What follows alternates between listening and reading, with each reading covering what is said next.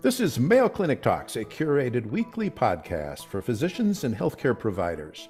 I'm your host, Darryl Chutka, a general internist at Mayo Clinic in Rochester, Minnesota. It's estimated that between 2 and 3% of the population have some form of valvular heart disease, and this tends to increase with age. Most of these patients are initially cared for by primary care providers. Most valvular disease deaths are due to disease of the aortic valve, and it's important to recognize these patients early as most can be managed medically unless the valvular disease progresses, making surgery necessary. What are the presenting symptoms of aortic valve disease? What's the best way to manage and follow these patients? And when should a cardiologist and cardiac surgeon become involved in the care of the patient? We'll discuss these questions and more with cardiologist Dr. Rekha Mankad from the Mayo Clinic Department of Cardiovascular Disease. You're listening to Mayo Clinic Talks. Rekha, welcome, and thank you for joining me today. Thank you very much. It's a pleasure. Let's talk first about the classic physical findings of aortic stenosis. Okay. So this is on everybody's uh, board exam, internal medicine, cardiology, or otherwise. So aortic stenosis gives you a systolic ejection murmur heard best at the base of the heart. The more severe that aortic stenosis gets, then you get additional uh, physical exam findings, such as a delayed carotid upstroke. So we call it parvus et tardus. So it's a lower contour and delayed the second heart sound becomes softer and you lose the A2 component of that second heart sound. So you can have just a singular second heart sound, which is just made up of the P2. Typically, with aortic stenosis, the ventricle gets hypertrophied. So you're going to get a sustained PMI and uh, classically a fourth heart sound, an S4 that you'll hear out at the apex. So that's sort of the classic, that systolic ejection murmur. But I will say that the severity of the murmur doesn't indicate how bad the aortic stenosis is. So the, the actual grade of murmur doesn't tell you necessarily how bad the AS is, but it's really that loss of that second heart sound. That's the classic best marker that the AS is severe when you lose your A2 component. Okay. Well, Rekha, you just reminded me of a patient I had seen before, but not for like 10 years before. And whereas most heart sounds go, you know, lub dub, lub dub, lub dub, this one was going fonda, fonda, fonda. and I couldn't figure out why the difference. And then I realized it's because I hadn't seen him in so long. And I guess everybody knows that absence makes the heart go fonda. I'm, sorry, that was, that was totally unnecessary, but um, I liked it. let's go back to aortic stenosis. What are the known causes for developing aortic stenosis? Really, the biggest thing is getting older. So, all of us are at risk as we age of getting uh, some amount of aortic stenosis, not necessarily severe, but the valve degenerates with time. Now, we do see that the same risk factors for coronary artery disease play a role in aortic stenosis. So, being hypertensive, hyperlipidemic, diabetic, obese, those all tend to be associated with aortic stenosis as well. So, they kind of go hand in hand coronary disease and aortic stenosis. Otherwise, the other big cause is having a bicuspid aortic valve. So that's obviously a congenital heart defect that may or may not be picked up in younger ages. We used to say that aortic stenosis due to bicuspid aortic valve, you would sort of see that person come to clinical attention in their 40s or 50s. But we now see that that person could show up in their 60s, 70s, and even 80s, where it's a bicuspid valve that's stenosed, giving the murmur and uh, and the symptomatology. Well, when we're performing a heart exam, a basilar murmur over the aortic valve is a common murmur that we hear. Do all of these patients need an echo? You know, that's a great question. And, and I don't know if we totally know the answer to that because interestingly, aortic sclerosis, which is a real entity and that's a valve that's got some little bit of calcification on it sort of scattered can cause turbulence and can cause a murmur well, does that mean anything? Well, not at that stage, but we know that aortic sclerosis is the precursor to aortic stenosis. And if you have aortic sclerosis, you should be getting another echo in about three to five years. So I think that it's not unreasonable if you hear a systolic murmur and it's audible it's not something that you hear and then it goes away you know in that same time frame but it's sort of consistent I think that that warrants an echocardiogram because aortic sclerosis is the precursor to aortic stenosis. So identifying that is going to tell you, aha, I need to get another echo in about three to five years to see if this valve has developed into some trivial or mild AS. Mm-hmm. Yeah, and an echo is really non-invasive. As best we know, it's it's very safe. I would agree with that. Let's say we've identified some patient with aortic stenosis. How often should we follow that patient? Well, it depends on how severe it is. So the valve guidelines really highlight this very nicely. But if you have mild aortic stenosis, then the next echo is three to five years, moderate is one to two years, and severe is six to 12 months. Now, I believe that sometimes you need to do it more frequently than that depending on patients' other comorbid conditions. Certain conditions may tend to make that aortic stenosis progress at a slightly faster rate, although this isn't really well identified in the literature, but people with certain inflammatory conditions, so rheumatoid arthritis or other inflammatory states, may progress at somewhat faster rates. And mm-hmm. so you may be prone to check that person a little bit sooner than what the guidelines say. For a bicuspid aortic valve, because bicuspid aortic valves are associated with an aortic dilatation or an aortopathy, so you have to look at both of those conditions to determine the frequency of follow up imaging. Mm-hmm. Okay. How does the murmur change as the aortic stenosis progresses? Well, the murmur may not change as far as severity. It may get louder, it may not get louder, but really what changes is other features.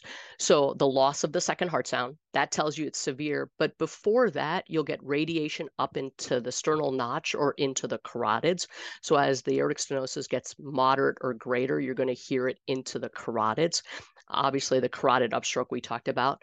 But other than the loss of that second heart sound, I mean, that's really one of the classics for severe aortic stenosis. Otherwise, the murmur itself, the location will still be loudest at the base of the heart, although it might radiate across the entire precordium. You can hear it everywhere, which makes it somewhat difficult because you could hear it out at the apex and some people then confuse it for mitral regurgitation. Mm-hmm. but it's really that quality of the murmur because it is a systolic ejection murmur. So you're going to hear that crescendo decrescendo which mitral regurgitation is going to be holosystolic. So it won't have that up and down sort of sound when you listen to it. And also mitral regurgitation is not going to go up into the carotids. In the patients who either have not been diagnosed with AS or have not come in for follow up, what presenting symptoms might they discover? The biggest one really is feeling a little short of breath, just mildly dyspneic with certain activities. Hey, I was able to mow the lawn last year, and now I got to take a couple of stops when I mow the lawn. I could walk up a flight of stairs without any problem, and now it takes me a little longer.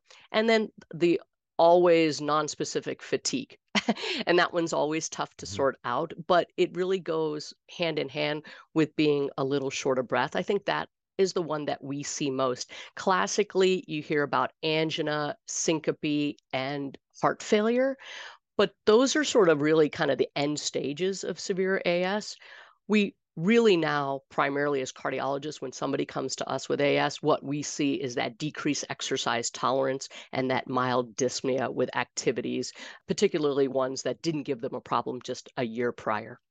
Okay. Early on when we manage these patients pharmacologic therapy is often started. When is this initiated and what pharmacologic therapy should we start with? Well really there is no medication to treat aortic stenosis. So the valve itself, there's nothing you can do as far as the valve itself is concerned. And we really, unfortunately, have found no medicines at the current time that slow the progression of aortic stenosis. We had hoped statins would do it since the same risk factors for coronary disease are what causes AS. So, hey, statins uh, should work. They don't. So, what do we have? Well, you certainly want to make sure that other cardiovascular conditions are well controlled. So, hypertension, diabetes, the lipids should all still be well controlled, but they don't really specifically treat the aortic stenosis in and of itself. Now, why is it important to control those other things? Because again, coronary artery disease can happen concomitantly to aortic stenosis, so you want all of that stuff limited as much as possible. Hypertension is a big one, and why that's important is as an echocardiographer, when we're reading echocardiograms and assessing the gradients on the valve and doing our calculations for valve area, when somebody is markedly hypertensive, sometimes our numbers don't make sense, and the driver for the gradient might actually be systemic hypertension.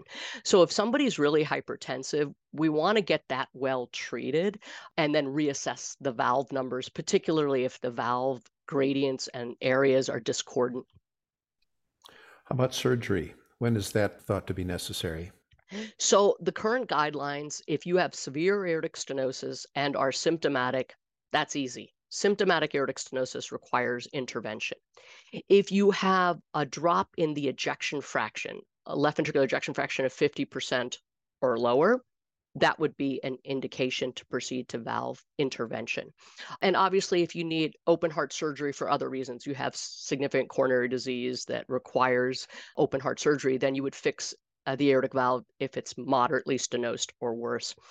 There is new data that suggests that asymptomatic aortic stenosis should be intervened upon as well, and that that is a risk factor for having cardiovascular events. So that's still sort of new data on the horizon. Now the problem is is is somebody truly asymptomatic with severe aortic stenosis? And I think that's what we all struggle with. They come in and say, Hey, doc, I feel absolutely fine. I have no problems. And we have an echo, an exam that shows severe aortic stenosis. In those cases, we'll actually put that patient on a treadmill because frequently aortic stenosis develops very, very slowly over years and even decades.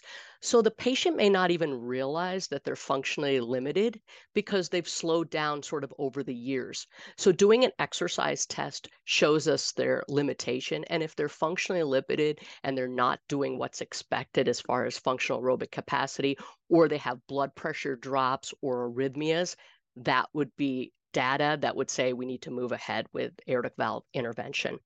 And you note that I keep saying aortic valve intervention, and I'm not saying a surgical intervention because, as everybody knows, transcatheter aortic valve replacement or TAVR is really the newest kid on the block and really has taken a big chunk of the AS patients as far as how we're intervening on them now. Okay. So let's talk about the surgical options. The aortic valve has the potential to be repaired. Let's start there. So, really, for aortic stenosis, there isn't a lot of repair options for aortic stenosis. So, if the valve is calcified, thickened, restricted, that really isn't a repairable valve. We there is repairable options for aortic regurgitation, particularly if it's a bicuspid aortic valve, but really for aortic stenosis, repair is not an option. So you're really talking about replacement. And we have surgical replacement or transcatheter replacement. And of the surgical replacement, then we have mechanical aortic valve replacements or bioprosthetic tissue aortic valve replacements. When we do it via transcatheter, then it's only a tissue bioprosthesis. We don't put it in mechanical valves percutaneously. How is it determined which procedure the patients get? I just find the repair or replacement of a valve via catheter just beyond my wildest imagination here. Yeah, it's amazing. I mean, I've been practicing for 25 years, and if you had told me 20 years ago, yeah. I would have said this was hocus pocus. So it's really pretty amazing. And really, the indications have expanded to a larger and larger swath of the population with aortic stenosis. It started off that it was really a high risk patient who had too high of a, a surgical risk, it was prohibitive. So that was the patient. But now we've gone to intermediate uh, risk and even low risk patients. Now, the big issue is do they need other surgery? So, if they have multivessel coronary disease, that's best served with open heart surgery and bypass then a surgical AVR should be done. If they need, uh, if it's a bicuspid valve and their ascending aorta is enlarged and needs to be replaced, that should obviously be surgical. But if you don't have those things, then the transcatheter versus the surgical is a conversation to have with the patient. Now, you have to remember that if the patient is relatively young, when you do a transcatheter valve, you're putting in a tissue valve a tissue valve has a lifespan of 10 to 15 years. So if you put in a tissue valve in a younger patient, you are looking at a potential repeat procedure in 10 to 15 years. So a 50 to 60 year old patient a transcatheter valve does not make the best sense long term. We would still state that that person should get a mechanical aortic valve replacement because that has the best longevity. But it's difficult now because patients all are aware of the transcatheter option. They know somebody who's had the transcatheter option out of the hospital the day after the procedure, uh, you know, back to doing everything they want to do very quickly versus the person who has surgery, who's in the hospital for five to seven days, has a midline incision, and is more limited. So I think that it's certainly a discussion you have to have with your patient with shared decision making to talk about the pros and cons of both approaches. Mm-hmm. All patients who have had an aortic valve replacement require anticoagulation with warfarin? Tissue valves only require three to maybe six months of anticoagulation for the valve itself. They may have another indication for anticoagulation. Remember, this is a, a lot of older patients coming mm-hmm. with aortic stenosis, so they might have atrial fibrillation, so they may have an alternative reason for anticoagulation.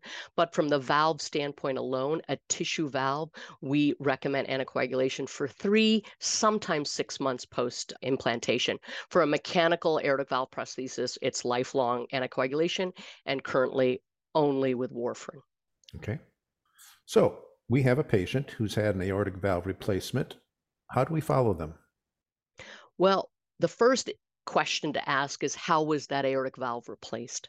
So if it was done with a transcatheter procedure or the TAVR, we actually recommend yearly echocardiograms for those patients. If it was done surgically, and it was done as a bioprosthetic valve. Current guidelines say that you should check one soon after hospital dismissal, and then at five years, then 10 years, and then annually. That's what the guidelines say. Now, a lot of us don't completely agree with that recommendation because we see that bioprosthetic valve thrombosis can happen sort of earlier than that and may only be picked up by an echocardiogram and an elevated gradient. So a lot of us think that tissue valves should have yearly echocardiograms. Mechanical aortic valve prosthesis actually need no routine echocardiograms from the valve standpoint itself. Obviously, these patients usually have lots of other things that might be going on, but from the valve standpoint itself, you really don't need annual echocardiograms having one done somewhere five years or 10 years is fine, but otherwise, there's no need for serial evaluation if the patient is otherwise doing well. Okay. Well, let's talk just a bit on aortic insufficiency. Tell me the classic physical findings for a patient with aortic insufficiency. I think this is one of the hardest exam findings to be able to auscultate in the mm-hmm. outpatient clinical setting. It's a soft blowing diastolic murmur heard around the aortic region, but actually more so along the left sternal border. Because if you think about the jet of aortic regurgitation, it's going back into the LV. So that murmur is best heard along the left sternal border, sort of starting in the aortic region and then going down into the, the mid chest along the sternal border it's a blowing, low intensity murmur. Hearing it with the bell, I mean, it can be a very difficult murmur. Best heard if you lean the patient forward. So I'll frequently have the patient lean forward. I'll also have them take a breath out and hold their breath. So uh, at the end of expiration, really brings the aortic valve closer to the front of the chest, and you can hear it better. Mm-hmm. Okay. What's the association between the aortic root dilating and aortic insufficiency? Yeah, that's a pretty common cause for aortic regurgitation. So if you think the aortic valve is sort of the structure really at the base of the aorta, you know, it's between our LV and our aorta. So when the aorta dilates, it stretches the annulus of the aortic valve as well. And that can even be if the the mid portion of the aorta dilates. So it really stretches on the leaflets of the aortic valve. So you typically get a central jet of aortic regurgitation with anything that can dilate the aorta, which can be due to hypertension, one of the very common causes of dilating the aorta, but things like Marfan's can certainly do it, other connective tissue diseases. And then a bicuspid aortic valve, obviously can independently leak from it being a bicuspid, but they have an aortopathy that dilates the aorta. And so that combination can further cause aortic regurgitation. Mm-hmm. Well, I don't know any benign causes of an aortic regurgitation murmur. So I assume when we hear that, we should get an echo. That's right. I always say any aortic regurgitation is pathologic. Mm-hmm. Almost any other valve has a little leak. You always see trivial mitral regurgitation, trivial tricuspid regurgitation. I read echoes all day. We see that all the time. But even trivial aortic regurgitation is abnormal. That doesn't mean you need to do anything about it. And certainly it doesn't mean that you should make the patient anxious. But trivial aortic regurgitation is abnormal. It means there's something either wrong with the valve leaflets or the aorta. So it's something to uh, take stock of. You're unlikely to hear that on exam but if it's picked up on an echo done for another reason, it's just important to sort of take note of that. Mm-hmm. And again, for the patient who has not had much medical care, what presenting symptoms might they notice from aortic regurgitation? It's like all the others, really. It's fatigue and shortness of breath. And again, with aortic regurgitation, as it gets severe, the heart gets really big. Now, I will say that aortic regurgitation is pretty well tolerated. The heart can get really large and you can be asymptomatic. And the good news is, is even if you present pretty late with that, once you repair or p- replace the valve, the heart can shrink. That that ventricle sort of responds nicely to intervention. But really, it's it's very vague symptoms, but mostly it's exercise intolerance, fatigue, and shortness of breath. Okay. And when should we refer these patients for treatment or consider these patients for treatment? Well, any severe valvular problem should be considered for treatment. So severe aortic regurgitation should certainly be considered for treatment. Again, we look at whether they have symptoms. Symptoms is the easiest thing. So if you have symptoms and severe AR, then you meet criteria to intervene. If they're asymptomatic, one, we like to prove that they're asymptomatic. So sometimes we'll do exercise testing on them as well. But otherwise, there's other echo criteria, and that's a drop in ejection fraction. Uh, now it's 55%. It used to be 50, but it's 55% or lower. Or the heart is getting larger on each serial echocardiogram. So those are the things we look for when we decide to intervene. And again, that's why having a cardiologist follow those patients or at least see them intermittently when it's greater than moderate is important to make sure we're following those dimensions closely and looking for those subtle signs and symptoms. Okay. And what are the surgical options for treatment? So you can repair aortic valves that are regurgitating, but it really is a surgeon with expertise in that area. It is not common. So you really need to go to a center of excellence where there's a surgeon that's well trained in that. Otherwise, the other option is a mechanical aortic valve replacement or a bioprosthetic, similar to what is done for aortic stenosis. Now, sometimes you'll hear things like a Ross procedure, where they actually take the pulmonic valve, the patient's native pulmonic valve, and put it in the aortic position and put a artificial valve in the pulmonic position. That's done in younger patients, although it's making a little bit of a resurgence in the adult population. But again, needs to be done under an experienced surgeon's uh, evaluation and care. Okay. And then finally, there have been changes in recommendations for SBE prophylaxis. So, who currently regarding the aortic valve should have SBE prophylaxis? So, anybody who's had a valve replacement, whether it's tissue or uh, mechanical, gets antibiotic prophylaxis forever. For native aortic valve disease, we used to say bicuspid valves needed antibiotic prophylaxis. They do not anymore, unless they've already, fortunately, had a clinical episode of mm-hmm. endocarditis. Okay. Well, Rekha, you've given us some really good information on aortic valve disease. Can you summarize by maybe giving us two or three key points? Number one, aortic stenosis is common. Everyone is going to see aortic stenosis if they take care of patients, particularly if you're taking care of older patients. Uh, recognize that getting echocardiogram when you hear an aortic stenosis murmur, murmur is important to set up the serial echocardiograms that are going to be done uh, for the patient. Number two, aortic stenosis should be intervened upon when it's severely narrowed if patients have any degree of symptoms or evidence of LV dysfunction. But there may be a role to intervene on asymptomatic patients as well. Aortic regurgitation is a relatively rare phenomena and can be related to valve problems or problems with the aorta. If you hear an aortic regurgitation murmur, which is a very difficult one to hear, definitely get an echocardiogram. And these patients should be followed for LV dilatation and LV dysfunction to determine timing of intervention. We've been discussing aortic valve disease with Dr. Rekha Mankad, a cardiologist from the Department of Cardiovascular Diseases at the Mayo Clinic. Rekha, thank you so much for sharing your expertise with us today. Uh, you covered a lot of ground. Yeah, it was great. Thank you so much. You can now listen to over 100 different medical topics developed for primary care providers on Mayo Clinic Talks podcasts. Find them at ce.mayo.edu or your favorite podcasting app. If you've enjoyed Mayo Clinic Talks podcasts, please follow us. Stay healthy and see you next week.